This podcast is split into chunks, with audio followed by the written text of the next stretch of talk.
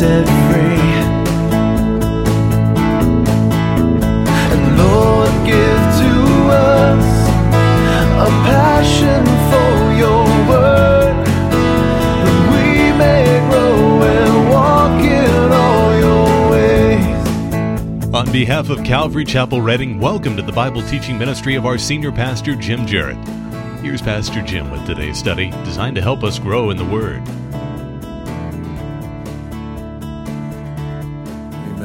You'll remain standing, take your Bibles and turn once again to James chapter 1. James chapter 1. I think that you're, while you're turning there, I think that you're all very much aware that the proper response to the Word of God for a believer is obedience. The hearing of the Word must be followed by obedience. I mean, truly accepting God's Word logically means doing it. And this is the point James is making in our text this morning. So if you'll follow along as I read our text, James chapter 1, verses 22 through 27, beginning now in verse 22. But be doers of the word, and not hearers only, deceiving yourselves. For if anyone is a hearer of the word and not a doer, he is like a man who looks intently at his natural face in a mirror. For he looks at himself and goes away and at once forgets what he was like. But the one who looks into the perfect law, the law of liberty, and perseveres, being no hearer who forgets, but a doer who acts, he will be blessed in his doing. If anyone thinks he is religious and does not bridle his tongue, but deceives his heart, this person's religion is worthless. Religion that is pure and undefiled before God the Father is this to visit orphans and widows in their affliction and to keep oneself unstained from the world. May the Lord bless this reading and the teaching of His Word. You may be seated. As you'll remember, the mention of the word of truth in their regeneration in verse 18 turned James' thoughts in verses 19 to 27 to urging his readers now to live according to this word that brought them life. I mean, his point is now that you've been born again by the transforming power of God's word, you must live according to the word, allowing it to continue its divine work in and through your lives. But of course, this doesn't happen apart from the believer's own sincere determination and effort. And in verses 19 to 21, James says it begins with humbly receiving God's word. That's what we looked at last week. A call to the Christian to humbly receive the truth of God's word. But it doesn't stop with that. Secondly, it must be acted upon. We must actually do God's word. It must be heard and obeyed if it's ever to have any effect in our lives. And this is what James deals with in verses 22 to 27. The fact that we must be doers of God's word.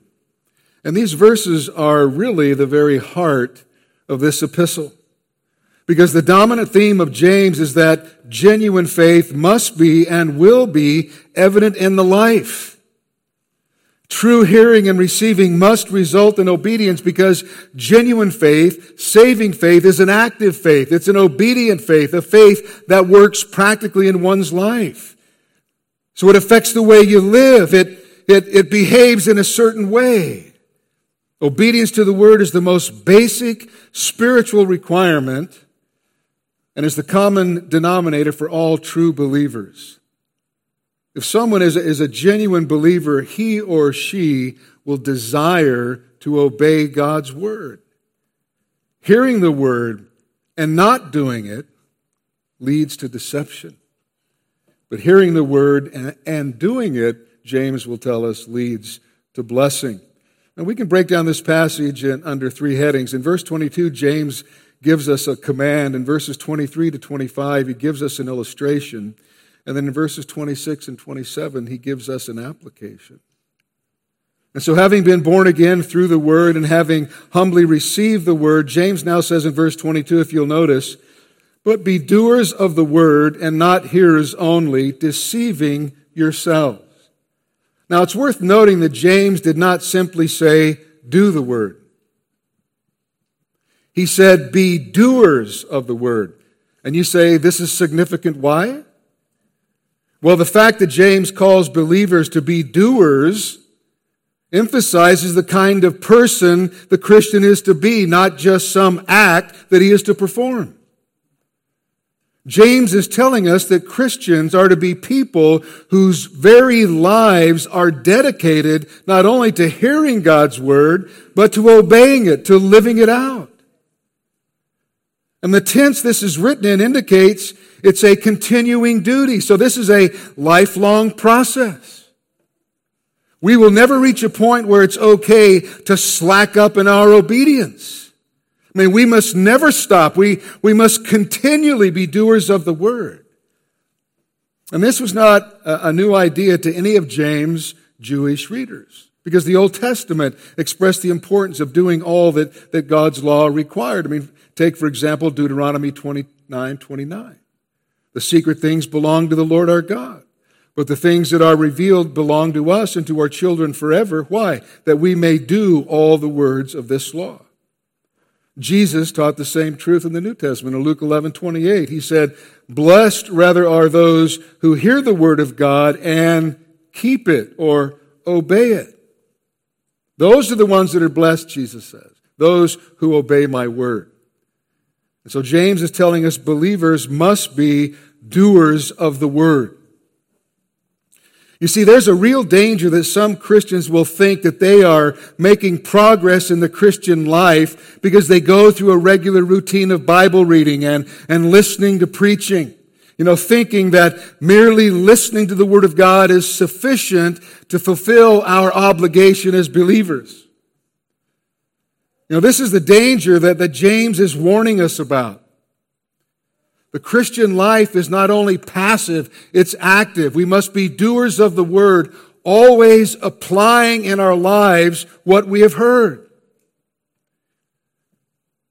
Stuart Briscoe, who uh, uh, is a pastor, was, was teaching the principles of Bible study.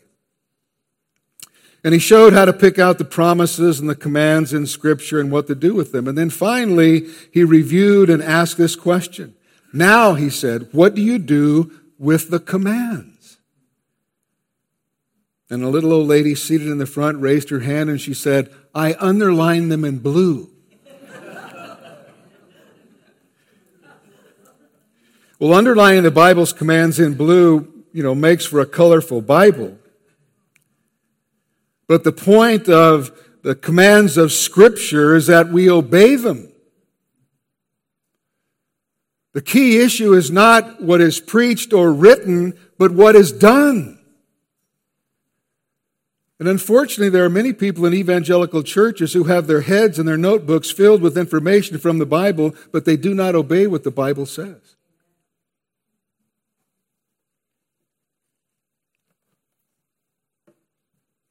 Obedience should always be the bottom line of our Bible reading and study and our listening to the Word of God preached. Because to study the Word without obeying the Word short circuits God's purpose in giving it. And Paul said in 2 Timothy 3 16 and 17, all scripture is breathed out by God and profitable for teaching, for reproof, for correction, and for training in righteousness. Why? That the man of God might be complete, equipped for every good work. You know, that he might be equipped to obey the word of God. And so James does not want us to become professionals at hearing the Bible taught while all the while failing to apply it in our lives. And that's why he says, but be doers of the word and not hearers only, deceiving yourselves.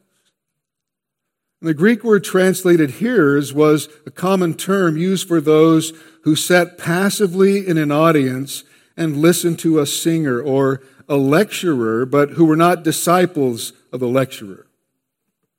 They were hearers who in life didn't follow the instructions given.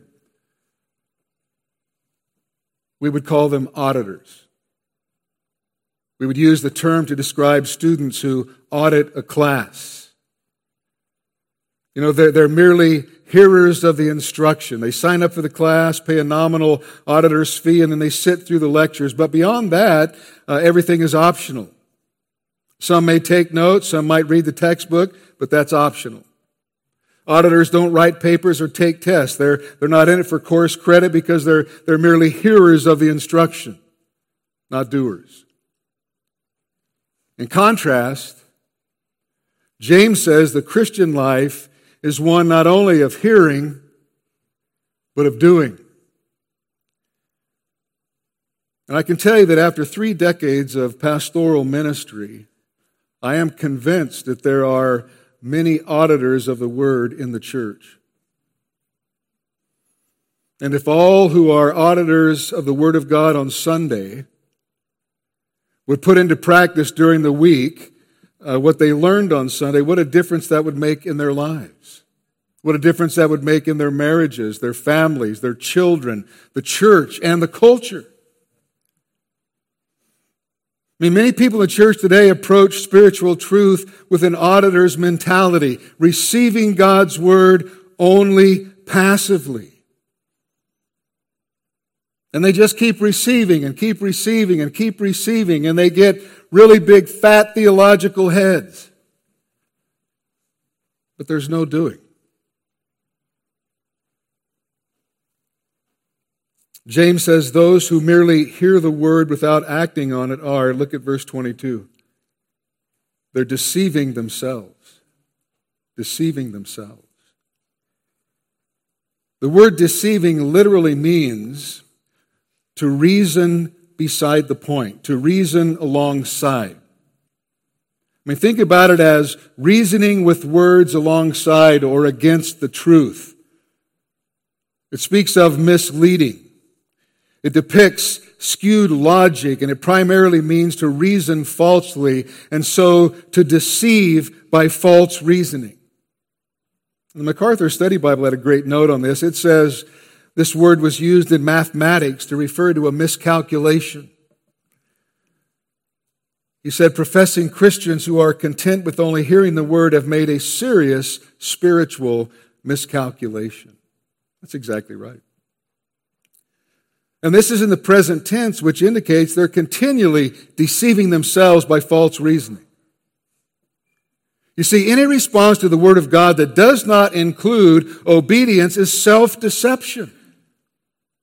And that is the worst kind of deception. And so the person who's content to hear and not obey is horribly, horribly deceived. And to be in this state of spiritual deception is to be in a very dangerous place. And I say that because the basic longing and desire of a true believer is to do God's will, to walk in obedience to His word.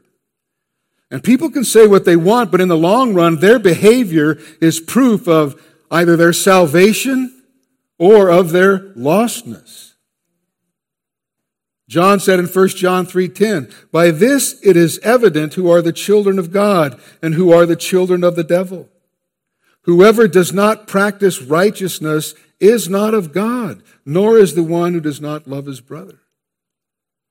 I mean, the doer of the word puts into practice, uh, the doer puts the word into practice in his life.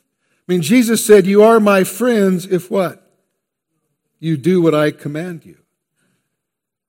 He said, If you love me, you will keep my commandments.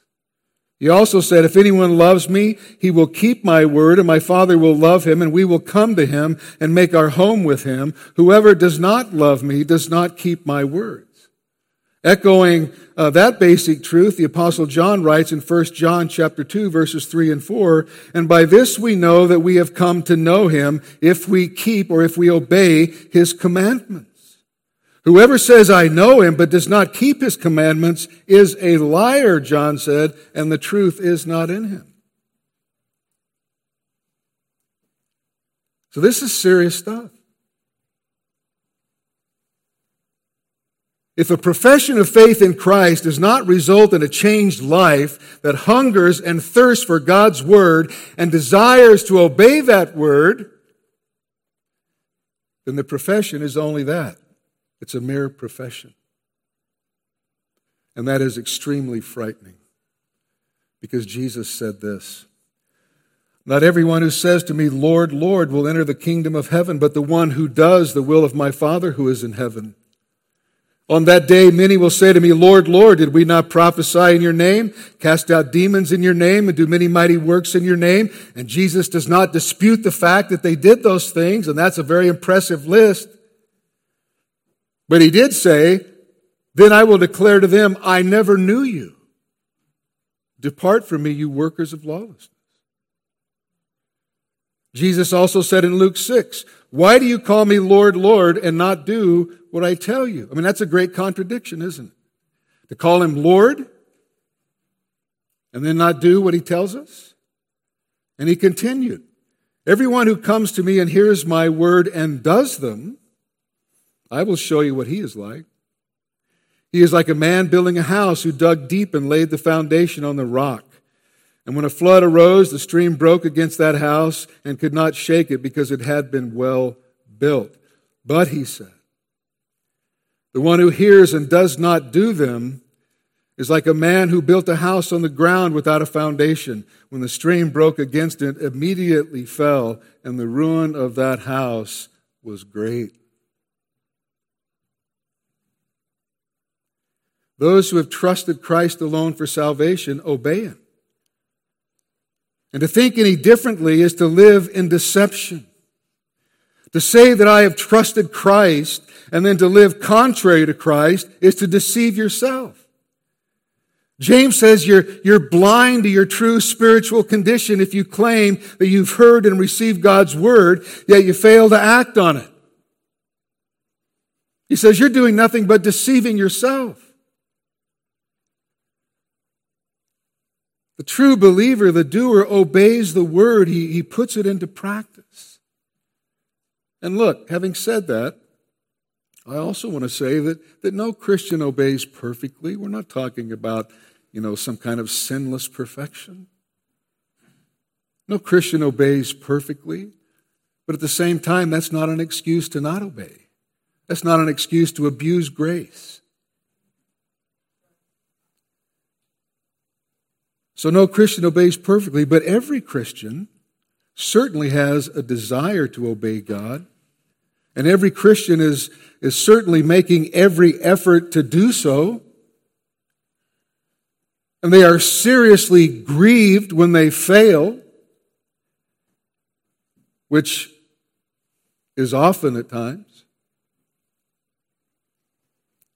But I'm convinced that a lot of people in the church listen to the word week after week after week, and yet it has not been implanted in their heart because it's evident in their lives, because they're not acting on it, they're not living it. Sure, they act on the things that they agree with, things that agree with their lifestyle or they act when it's convenient to obey. But when the Word of God confronts, challenges, convicts, or, or tries to change them, they put it aside and forget it, never putting it into action. And if this describes your life, you need to pay very careful attention to James. Because this is not the Christian life. In the Christian life, the word is implanted in your heart and you receive humbly and, and you receive it humbly and, and constantly and by the grace and strength that God supplies, you obey it. That's the Christian life. The life that is doing what the Word of God says. And that means in every area of your life. Your personal life, your marriage, with your children, your finances, your job, your business, Let me read you what one man wrote. He said, As a pastor, one of the phrases that most concerns me when someone is when someone says, I just need to be willing to obey God's word, particularly when it calls me to do something radical in my life or culture. I just need to be willing. That's enough. Based on James 1, he says, I want to warn you that this mindset is extremely deceptive. Now, there's a grain of truth here. For Psalm 51:17 says, You will not despise a broken and humbled heart. I mean, God desires a willing heart just as God desires a listening heart, a heart that trembles at His word. But if you listen and you don't do anything, you've not really listened. And if you're willing but don't do anything, you're not really willing. Don't be willing to obey the word, obey the word. Because anything less is self deception. And so James exhorts us to be doers of the word and not hearers only, deceiving ourselves. You know, someone might say, oh man, spent an hour this morning reading the Bible and I can remember what I read. It was just a sweet, uninterrupted time. Or man, I listened to, to two sermons on podcasts this morning. It was just awesome. And James would say, well, that's great. But now what about obeying the word you read or the word you heard? Have you actually changed your mind so that what you learned in the Word you now hold to be true and you're making the necessary changes? Have you and are you redirecting your imagination and your eyes and your thoughts so as to live according to the standards of the Word? Are your relationships different as the Word instructed you they should be? And he could go on and on and on. We must be doers of the word. Doers. The Pharisees were those, the scribes and the Pharisees were those who were always learning, always learning. But the Bible said they were never coming to a knowledge of the truth. We must be doers of the word in every area of our life. You see, loved ones, the Word of God is not meant to make us smarter sinners, but to make us more like Christ. And even though the amount of time we're in the Word is very important, you know what's even more important? You know what's even more important and more vital for our spiritual health and well being? It's how much of the Word is actually in us renewing and transforming our mind as demonstrated by our changed behavior. Not just hearing, but doing. A lot of people can talk a really good game, but it's not a reality in their life, and it's evident. And now in verses 23 to 25, James illustrates what he said about hearing and doing the word. First, in verses 23 and 24, he gives an illustration of the hearer only. Look at verse 23. For if anyone is a hearer of the word and not a doer, he is like a man who looks intently at his natural face in a mirror. So if you're a hearer of the word, but you then don't follow what's uh, don't follow that with being a doer of the word, James says this is what you are. This is what you're like. You're, you're like a man who looks intently. And the word translated here, looks intently, means to observe or consider carefully and attentively. It means to perceive clearly, to be fully aware uh, of through thoughtful viewing. It means to take note of. So the man who is the hearer only looks intently. He, he clearly sees and, and takes note of his natural face. And literally, it's the face of his birth or his existence, which obviously refers to his natural appearance. And so he intently looks at his face and clearly sees his natural appearance. Nothing escapes his notice. And the point is that this man did not just make a passing glance, rather, he took note of what he saw. And remember, ancient mirrors weren't like the mirrors we have today. They weren't like those magnifiers, you know, with the lights around it the ladies used to put on their makeup. I mean, those things are scary. But mirrors in that day weren't, weren't like today's glass mirrors. Rather, mirrors in that day were, were polished metal, brass, copper, tin, or sometimes even silver and gold. But it did enable someone to get a good look at, at themselves. And so the man clearly sees his, his face. He sees his nose, his eyes, his whiskers, wrinkles. He sees his blemishes. He sees everything. And the longer he looks, the more he sees. I mean, as one man said, the mirror, like the proverbial camera, does not lie. And the implication is that his looking in the mirror revealed something that needed attention. Know, maybe he had toothpaste on his face or, or food in his beard, or perhaps his hair needed to be combed or his nose hairs trimmed or something. I mean, whatever. But he was fully aware that something needed attention. So he looks intently at his face, fully recognizing that something needed attention. And so what does he do? Does he deal with the problem? No, not at all. Look at verse 24. James says, For he looks at himself and goes away and at once forgets what he was like. It's like, really? I mean, are you kidding me? The guy sees the issue and, and see what needs to be done, and then he just goes on his merry way, immediately forgetting what he saw? forgetting what he was like. And this word forget means to seemingly lose remembrance, but it's also translated neglect. Neglect.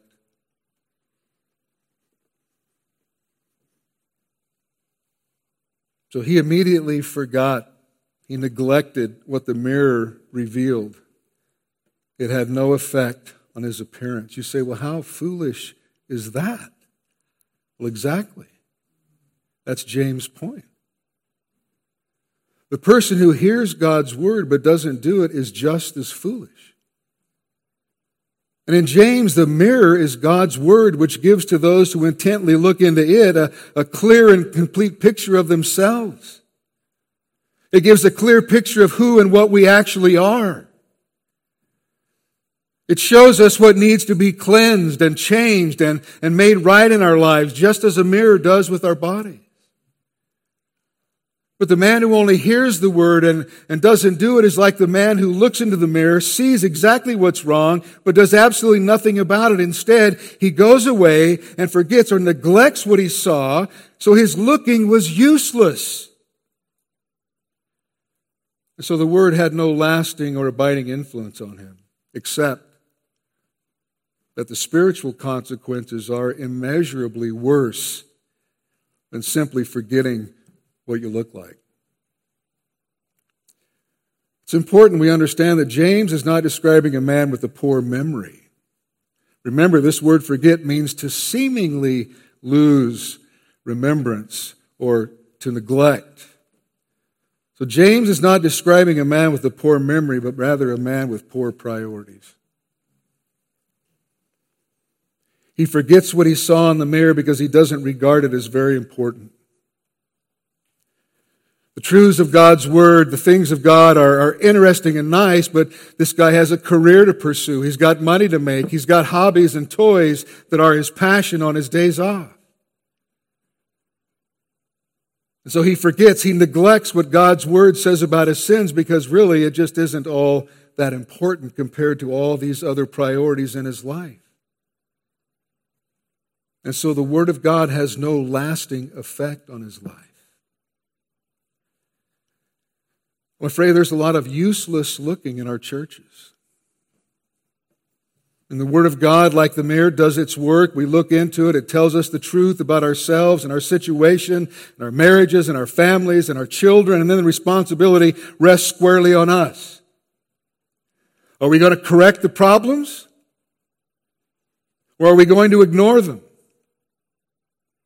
Are we going to act on the Word of God? Or are we merely going to walk away? I mean, what does the Word of God reveal to you when you look into it? Does it tell you that your prayer life is not what it ought to be? Well, what are you going to do? Are you going to begin to pray as you should, or are you just going to neglect it and go on your way? Does it tell you that you have bitterness and resentment towards a brother or sister in Christ? What are you going to do? Does it tell you that you're not as diligent as you should be uh, about your study of God's Word? Does it tell you that you're not as faithful in attending worship as you should be? Does it tell you that many other things uh, with regard to the things of God and the church are, are not what they should be? Does it tell you that your love for Christ has grown cold? How are you going to respond? The Word of God reveals these things to us. So are you going to go on as you have been? Or are you going to take action? And this is what the Word of God commands us to do take action. Be a doer of the Word, apply it in your life. Begin to deal with those things that it's revealed. Quit thinking that your life is going to change if you just keep acquiring more knowledge. Most of the issues in our lives could be solved with repentance not more knowledge. Repenting and being a doer of the word. But that's too difficult. Listen, there is nothing more urgent before us than addressing those matters in our lives which the Word of God has called to our attention. But how many people uh, neglect and even refuse to do so? How many hear and do not do? How many of us listen to the word when we come together for corporate worship? Then we're like this fool in verses 23 and 24. We listen and leave, and then by lunch or perhaps by dinner, it's all gone. What good is that? It is of no effect. Foolish? It's more than foolish. Spiritually, it is catastrophic. The truth is, unless the Word has made a change in our lives, it has not really entered our lives. I mean, Lord, deliver us from this delusion that merely hearing and accumulating knowledge from your Word is enough.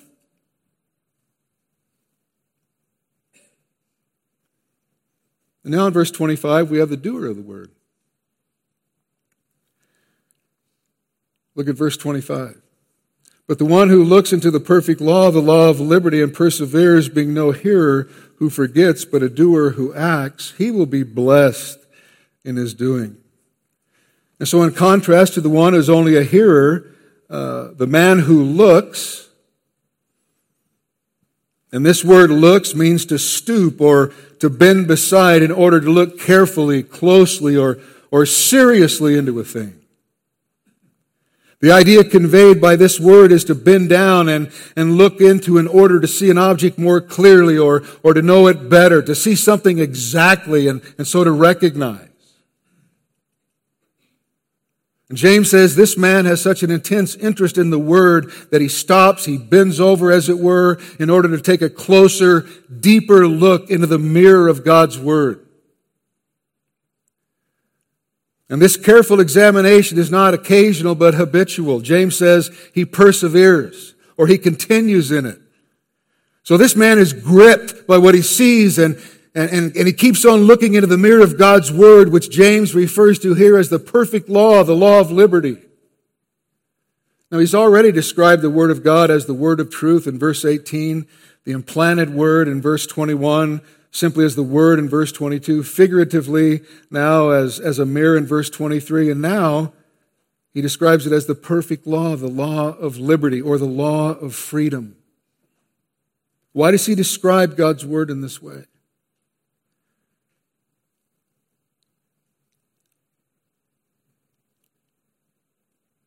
Mean, God's Word is a law because it was given by God as a standard for the express purpose of guiding and regulating our conduct.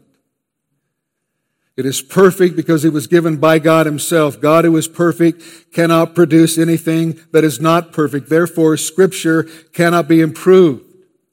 Scripture is inerrant, sufficient, and comprehensive. It, it encompasses all of God's revealed Word. And by referring to it as the law of liberty or the law of freedom, James is focusing on its redemptive power in freeing believers from the bondage of sin and then freeing them to live a life of righteous obedience. It gives freedom to those who bring themselves under its authority. In fact, those who live according to God's word are truly free. Mean, Jesus said, if you abide in my word, you are truly my disciples, and you will know the truth, and the truth will what? Set you free. And then a couple of verses later, he said, Truly, truly, I say to you, everyone who practices sin is a slave to sin. The slave does not remain in the house forever. The son remains forever. So if the son sets you free, you will be free indeed. Mean, God's word is often thought of by some as bringing bondage. But in reality, it brings great freedom. It has set us free from the penalty of sin and the power of sin. It has set us free from the law of sin and death to serve God, not out of fear or a mere sense of duty, but out of gratitude and love. And one day it's going to free us from this world and its corruption, from our fallenness, from our flesh, from temptation, and from the curses of sin, death, and hell. In other words, someday it's going to set us free from the very presence of sin. But Satan works very hard to depict sin as the greatest freedom and God's word as the greatest bondage. But just the reverse is true. Only those who live in obedience to God's word are truly free. As one of the old Puritans said, obedience is the greatest freedom and sin the greatest bondage. And so, in contrast to the one who hears and does not do, this man looks intently into the Word of God. He gives careful attention to the Scriptures, the, the perfect law of freedom. And James says he perseveres. He continues to do so. And listen, as he gazes into the mirror of God's Word, it reveals his heart. And he sees himself as he really is. He not only sees that he's a sinner, but he sees the depth of his sin. He sees that there's no part of himself which is not tainted with sin. And his self-knowledge grows deeper and he knows that in his natural self, apart from God, no good thing dwells. He recognizes what a wretched man I am. Who will deliver me from this body of death? But he also sees the reflection of a holy, transcendent God who has shone in his heart to give the light of the knowledge of the glory of God in the face of Jesus Christ. And he sees God's love and his mercy and his grace, and, and he sees himself as God sees him, as his spiritually reborn child who is becoming more and more like his beloved son. And he recognizes that God has set him free from the bondage of sin and death to do as he ought, to live for Christ in obedience to God's word. And instead of hearing and forgetting, instead of hearing this and neglecting this, he goes and he does it. He's a doer of the word. He thinks deeply. He obeys willingly. He responds positively and he seeks to live by the principles of God's word. And he keeps, he keeps looking and doing and looking and doing and looking and doing, not perfectly, but that is the desire and the direction of his life. And as a result, James says at the end of verse 25, notice, he will be what? Blessed. He will be blessed in his doing. Notice the man is not said to be blessed automatically in proportion to the amount of biblical knowledge he accumulates. The blessing comes with his obedience to what God has revealed to him. And this is a truth which we see throughout the scriptures. The psalmist said in Psalm 19:11 speaking of God's word, "Moreover, by them is your servant warned, in keeping them there is great reward." Psalm 119 verse 2, Blessed are those who keep his testimonies, who seek him with their whole heart. Again, Jesus said in Luke 11, 28, Blessed rather are those who hear the word of God and keep it. Revelation 22, 7. Jesus said, And behold, I am coming soon. Blessed is the one who keeps the words of the prophecy of this book.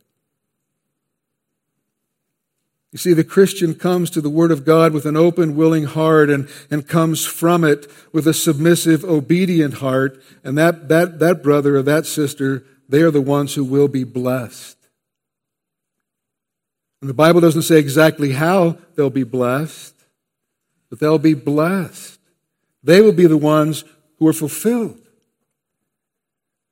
But notice that it says he will be blessed in his doing. That's an important phrase. Because it tells us that the blessing does not come after obedience, but during it. The blessing is part of it. He's telling us the very act of obedience carries in itself a great blessing. As one man said, in the mystery, mysterious chemistry of God's mercy, a man's very obedience is made a blessing to him. And so, how many blessings have we lost or not received because we're not being doers of the word?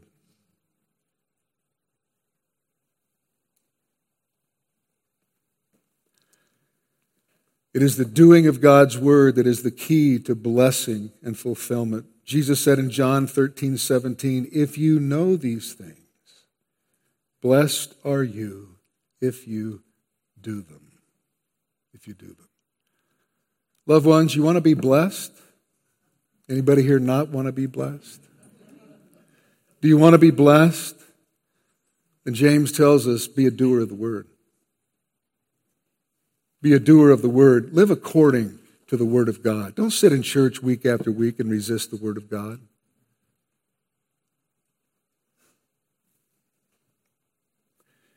And now in verses 26 to 27, James makes an application. You know, moving away from the analogy of the mirror, James wants to make clear that the doer of the word is not simply someone who is involved in religious activity. James gives us three things, three practices that mark the life of, a, of the true believer, the, uh, those who are actually living out the Word of God. Those who are, are truly hearers and doers of the Word, number one, control their tongue. Number two, they show compassion to those in need. And number three, they manifest personal purity. Verse 26. If anyone thinks he is religious and does not bridle his tongue, but, but deceives his heart, this person's religion is worthless. The word religious and religion refer to uh, external religious rituals involved in, in public worship. And these words are infrequently used in the New Testament. By contrast, the word most commonly used in the New Testament for genuine God honoring, God pleasing worship has the basic meaning of godliness and holiness. James uses uh, these words referring to outward religious ceremonies here because he is describing the man or the woman who prides themselves in all of their religious activities which they believe make them doers of the word. But you see, true religion, genuine acts of God honoring worship that are acceptable to God are, are so much more than mere outward expressions of worship. And as Jesus said, all of that can take place. All kinds of outward forms of worship can take place, but our hearts can still be far from Him. And we can simply be deceiving our own hearts you see, such things as attending church services and activities, doing volunteer work, following various rituals and ceremonies, saying prayers, reading the Bible, even having the right theology have absolutely no spiritual value in themselves apart from true saving faith. And trusting in those things to please God and receive His blessing are deceptive and worthless.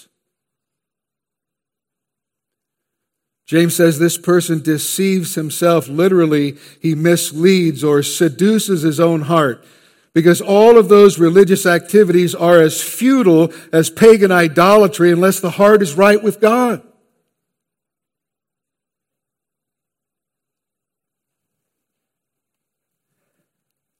And James' point in verse 26 is that those who are truly hearers and doers of the word you know, those who are living out the Word of God, they control their tongue.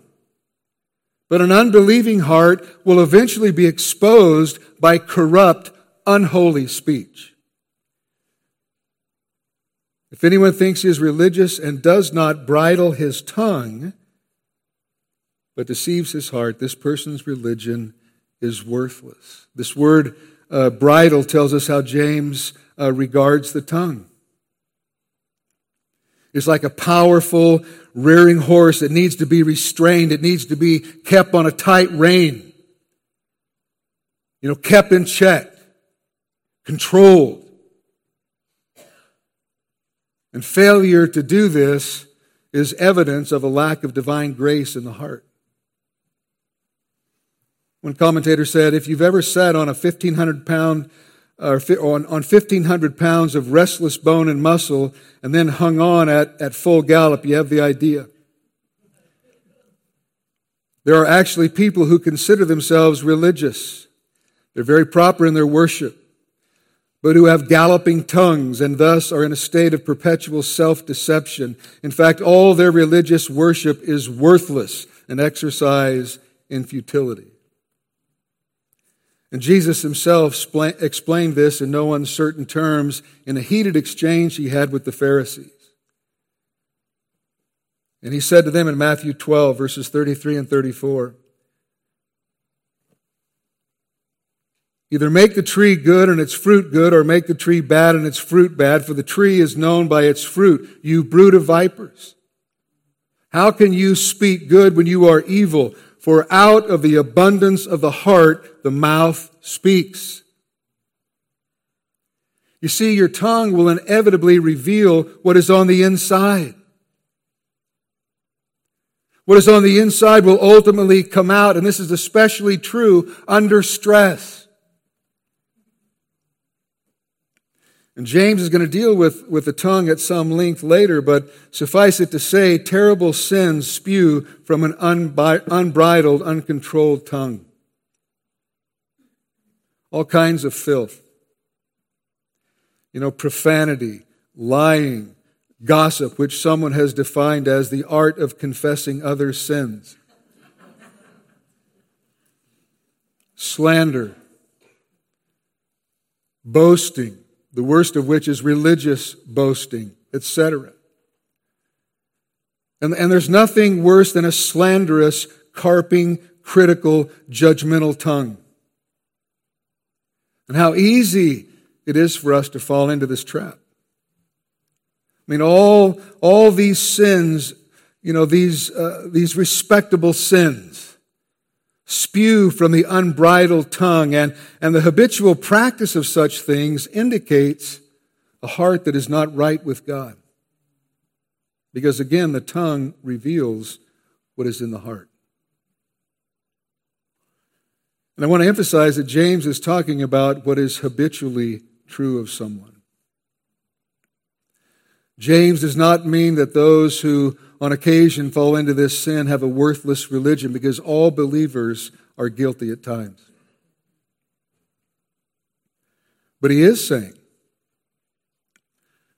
that if anyone's tongue is habitually unbridled, even though he attends church regularly, has Bible knowledge, prays, gives, and though he considers himself to be religious, James says he deceives himself and his religion is absolutely worthless. It's not because it's not a reality in here. It's not a reality in the heart. And that word worthless means empty. It means devoid of significance, point, or benefit. You see, our speech is a reflection of what is inside of us. And with that in mind, think about things you've said perhaps even recently. And what does that say about you?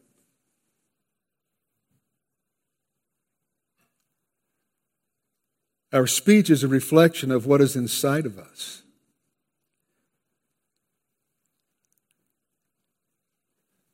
And a religion that doesn't transform the heart and thereby bridle the tongue is totally worthless. It's without point or benefit in God's sight. I read a story of John Wesley who was preaching once, and he noticed a, a lady in the audience who was known for her critical attitude. And all through the service, she sat and stared at his new tie. And when the meeting ended, she came up to him and said very sharply, Mr. Wesley, the strings on your bow tie are much too long, and it's an offense to me. True story. And he asked if any of the ladies present happened to have a pair of scissors in their purse. And when the scissors were handed to him, he gave them to his critic and asked her to trim the, the streamers to her liking. And after she clipped them off near the collar, he said, Are you sure they're, they're all right now? Yes, she said, uh, that, That's much better. And then Wesley said, I'd like to have those scissors for a moment. I'm sure you wouldn't mind if I also gave you a bit of correction. I must tell you, madam, that your tongue is an offense to me. It's too long. Please stick it out and let me trim some off.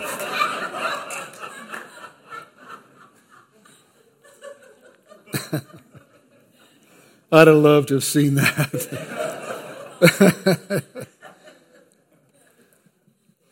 In all seriousness, seriousness, there's a warning here for all of us. Don't deceive yourself. When you speak, you're telling the truth about your heart. I mean, the tongue is not the only indicator of true spirituality, but it certainly is one of the most reliable. And if the tongue is not controlled by God, it's a good indicator that the heart is not either. And there's an application here for all of us, especially in the day and age we live in. You know, in a day of cell phones, email, text messaging, uh, Twitter, blogs, you know, Facebook, et cetera, et cetera, we need to be careful. Because we've created an entire culture that says if you have a thought, then you just ought to immediately share it with the rest of the world. But loved ones, don't buy into to that line of thinking. Ecclesiastes 5 2. Be not rash with your mouth, nor let your heart be hasty to utter a word before God, for God is in heaven and you are on earth, therefore let your words be few. Proverbs 29:11 A fool Listen to this, a fool gives full vent to his spirit, but a wise man quietly holds it back. Proverbs 10:19 When words are many transgression is not lacking but whoever restrains his lips is prudent. I actually like the way the King James has that verse. It says in a multitude of words sin is not lacking. Loved ones, we need to keep a tight rein on our tongues. As Paul said, we're to let our speech always be gracious, you know, seasoned with salt. We're to speak in a way that, that shows that our faith is real, that our heart has been transformed by God, and that it belongs to Him. So let me ask you this morning how is your religion? Based on what we've learned, is it true or is it worthless? What does your tongue indicate about the condition of your religion? You know, every one of us need to pray with David, set a guard, O Lord, over my mouth. Keep watch over the door of my lips. And remember that one of the marks of a false religious profession is a tongue that is lacking in restraint. Those who are truly hearers and doers of the word control their tongue. And now in verse 27, James tells us that those who are, tr- who are truly hearers and doers of the word show compassion to those in need and manifest personal purity. Look at verse 27. Religion that is pure and undefiled before God the Father is this to visit orphans and widows in their affliction and to keep oneself unstained from the world. The words pure and undefiled are synonyms. The first emphasizes cleanliness, the second means freedom from contamination. So James is not speaking of what may seem to be best to us or best to the world or even best to other believers, but what is best in the sight of our God and Father. The genuineness of anyone's religion is not determined by his or her own qualifications or standards, but rather by God's. And God says it consists of visiting orphans and widows. And this is not uh, giving us a definitive, uh, or in saying this, James is not giving us a definitive, comprehensive description of true religion. Instead, he is illustrating the kind of thing he expects to see when a man's religion is real, when, when his Christianity is genuine. And James is using orphans and widows probably because they were the most helpless, the most needy in Jewish society. The word translated to visit means much more than just dropping by for a chat.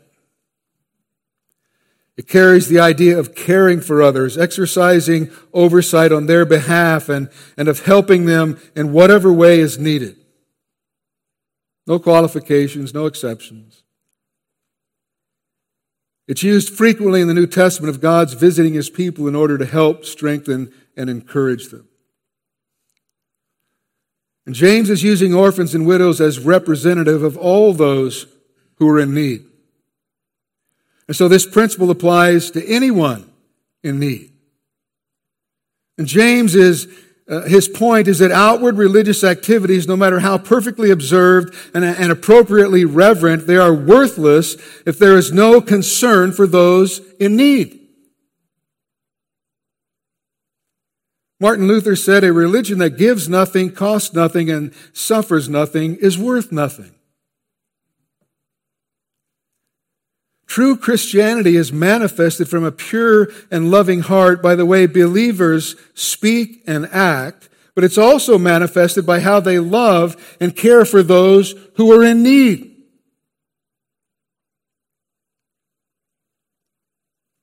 We don't want to be like the lawyer who was speaking to Jesus. And he said, Well, who is my neighbor?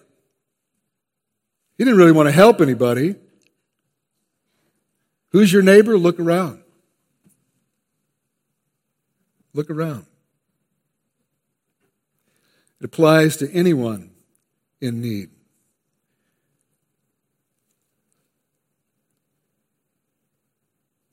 True Christianity is manifested from a pure and loving heart by the way believers speak and act, and also by how they love and care for those who are in need. You see, it's not enough to be a knower. You know, to know. We're so proud about how much we know. When in reality, uh, we all know, beginning with myself, not near as much as we think we do. It's not enough to be knowers. James is telling us which James is writing under the inspiration of the Holy Spirit. So the Holy Spirit, God is telling us we must be doers. It's not enough to be knowers, we must be doers. We must love in action. Love is to be the central and most visible manifestation of salvation. Jesus said it was our love for one another that would show the world that we really were his disciples. The apostle John said in, in 1 John 3, 17 and 18, But if anyone has the world's goods and sees his brother in need, yet closes his heart against him, how does God's love abide in him? Little children, let us not love in word or talk, but in deed and in truth. And as John makes abundantly clear, love for God cannot be separated from love for others, especially for fellow believers, and most especially for those who are in affliction.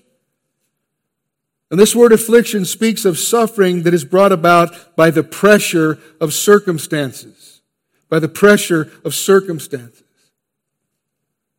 And James says that true religion will show itself in that kind of situation by the Christian helping the person in need, doing all that he can to alleviate the suffering and ease the pressure.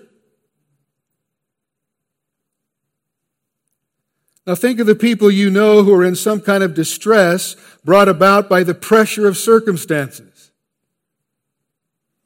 And then ask yourself, are you doing all you could? Or all that you should? You know, to, to, to help them?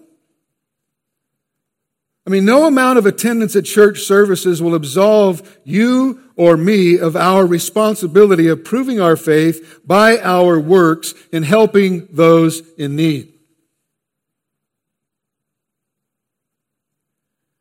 The professed Christian who does not show such love and compassion for those in need has reason to doubt that he is born again.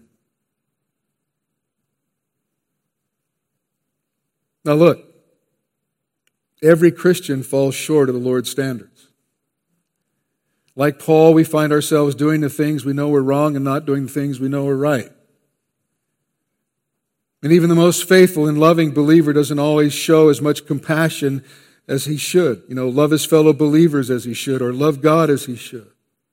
Again, James, so again, James is not speaking about perfection, but rather of the basic desire and direction of our lives. And if that's right, then our deepest desire will be to love and care for others and to confess our selfishness to the Lord when we do not. As one commentator said, the genuine Christian cannot be happy or content when he fails to show compassion for others. It is not our perfection that proves our salvation, but rather our hating our imperfections and seeking with God's help and power to correct them. A truly redeemed heart will look for and reach out to others and seek to meet their need no matter what the cost. I mean, my goodness, everybody wants to go back to the early church. You know, the Acts 2 church. But the Acts 2 church, those believers uh, were selling their possessions. They didn't have abundance to give out of. They were actually selling their possessions to meet the needs of other believers.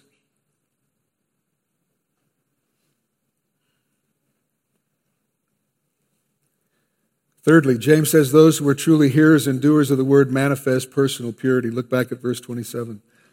Religion that is pure and undefiled before God the Father is this to visit orphan and widows in their affliction, and he says, to keep oneself unstained from the world.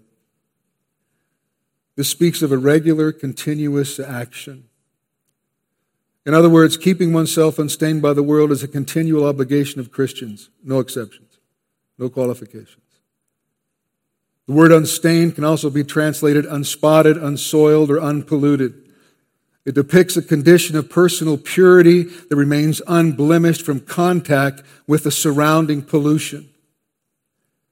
And the word world refers to the world system with its ungodly systems of philosophy, morals, values, and practices. It's, it's immorality, it's dishonesty, it's greed, it's selfishness, it's violence, it's envy, it's arrogance, it's blasphemy, it's cruelty, it's materialism, it's obsession with pleasure, and above all, it's careless or calculated rejection of God. It's the present world system as dominated by and under the sway of the evil one. And to be unstained from the world is to maintain both personal integrity and moral purity. It's to refuse to allow the world to set the standards for our beliefs and our conduct. In Philippians 2:15, Paul challenged us to be blameless and innocent children of God in the midst of a, of a crooked and twisted or perverse generation. John warned, "Do not love the world or the things in the world." If anyone loves the world, the love of the Father is not in him. For all that is in the world, the desires of the flesh and the desires of the eyes and pride of life is not from the Father, but is from the world. Love of God and love of the world and the things of the world are totally incompatible. They are mutually exclusive. But understand, and it's important to understand, as one commentator noted, the phrase, the things of the world, does not pertain to such things as participating in business, being involved in social activities, or buying and using the material necessities of life. No, it's the overriding love of and allegiance to such things that are ungodly and come between men and God. I mean, we live in a polluting world. A world that is filled with hedonism, relativism, and humanism. And our world today resembles the one Paul described in Romans chapter 1 that God has given over to depravity, degradation, and disgrace. And it can pollute our thinking and our speaking and our doing. And many who profess to be Christians give evidence of that pollution. They've set aside the clear teachings of the Word of God because they don't want to be out of step with what the world says. And the authority for these people is not the Bible, rather, it's the latest opinion poll.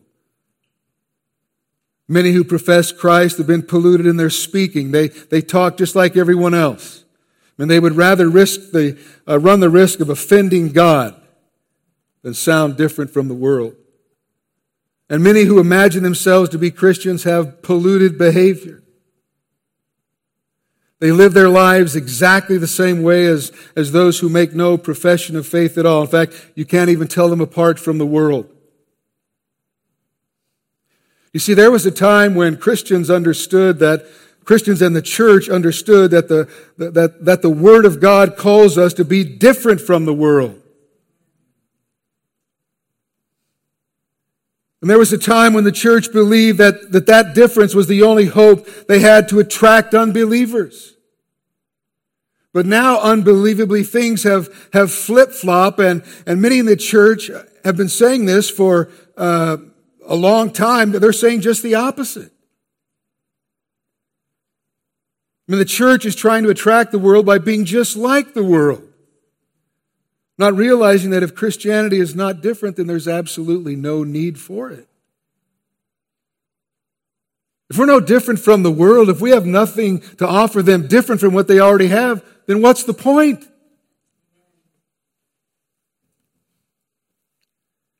We cannot hope to influence the world for Christ if we allow it to influence us in our thoughts and our words and our deeds.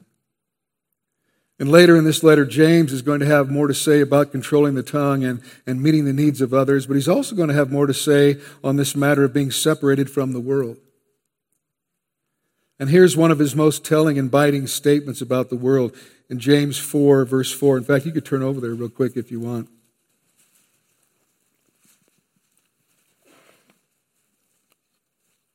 Here's one of James' very telling and biting statements about the world. Look what he says You adulterous people. And he's speaking to the church. You adulterous people. Do you not know that friendship with the world is enmity with God? Therefore, whoever wishes to be a friend of the world makes himself what? Enemy of God. Godly religion, that is, biblical Christianity, is a matter of a heart that is transformed on the inside, that results in holy obedience to God's word on the outside,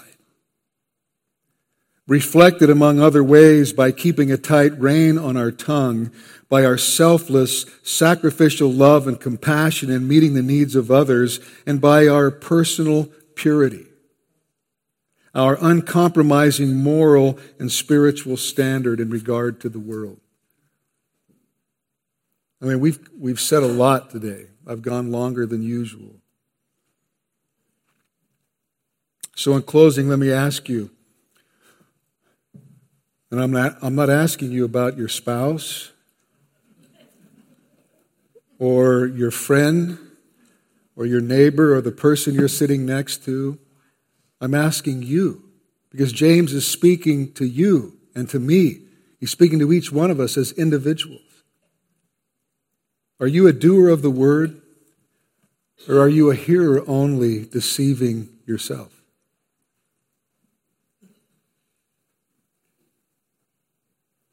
I mean, think about it for a moment. What does your vocabulary tell you about your purity? What do your topics of conversation tell you about the depth of your love? What does the quantity of your words tell you about your ability and willingness to listen to others and to God? You know, what comes out of your mouth is an extension of what lives in your heart.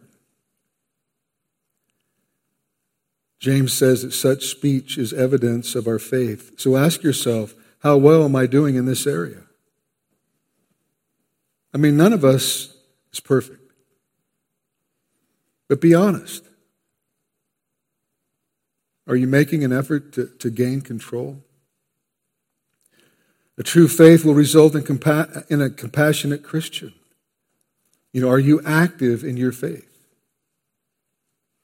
You know, do you look for opportunities to serve those around you, or are you so focused on yourself that you don't even notice the needs of others? Are you willing to be inconvenienced to help and, and love others, or are you only willing to serve God when it fits into your schedule or sounds like fun? If the answer to these questions is no, then maybe it's time to get serious and truly begin serving the Lord. True faith results in Christians who desire to remain pure. You know, we could liken sin to a disease. And like any disease, it takes constant effort to prevent ourselves from getting infected. What are you doing to prevent the world from impacting the way that you live?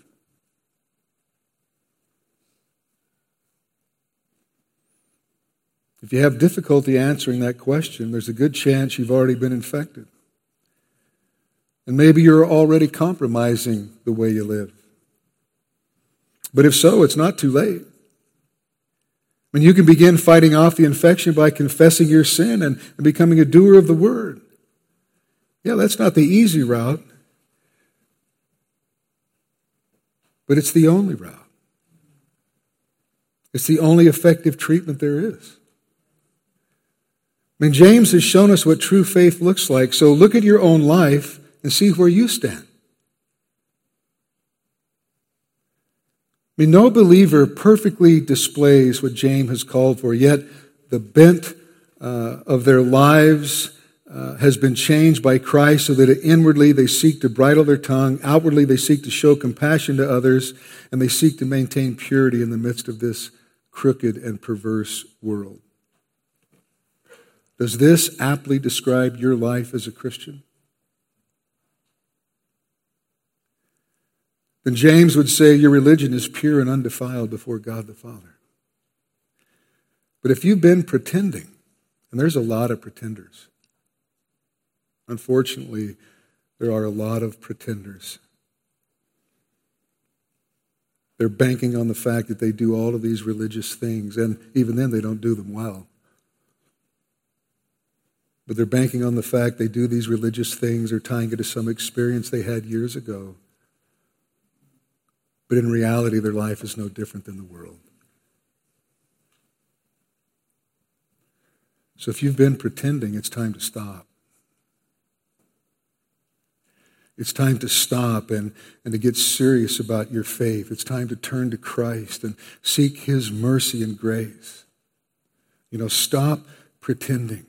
Ask Him to change you and to help you. Stop pretending so that you might actually live your life for Him. Not just be a pretender, not just be a, a person who does religious things, but that you might actually be a hearer and a doer of the word. That you might actually live for him.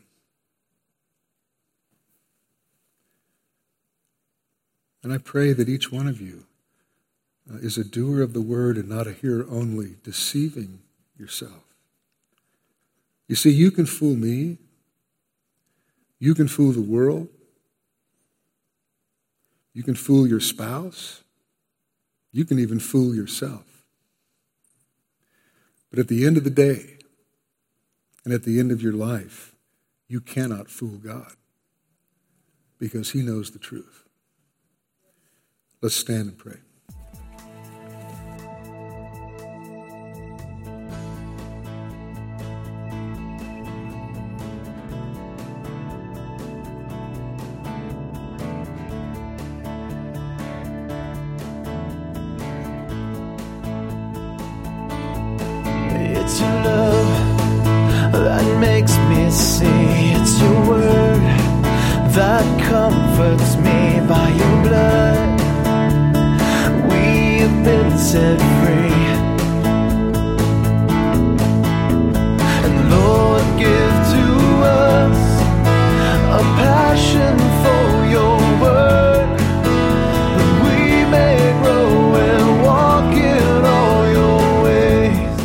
Behalf of Pastor Jim Jarrett and everyone at Calvary Chapel Redding Palo Cedro, we hope and pray this study you just heard will help you grow in the Word. If you have any remaining questions or comments, please call us at 530 547 4400. That's 530 547 4400. Or write to us at P.O. Box 837, Palo Cedro, California 96073. You can also email us through the website at ccredding.com. Thank you for listening, and may God richly bless you.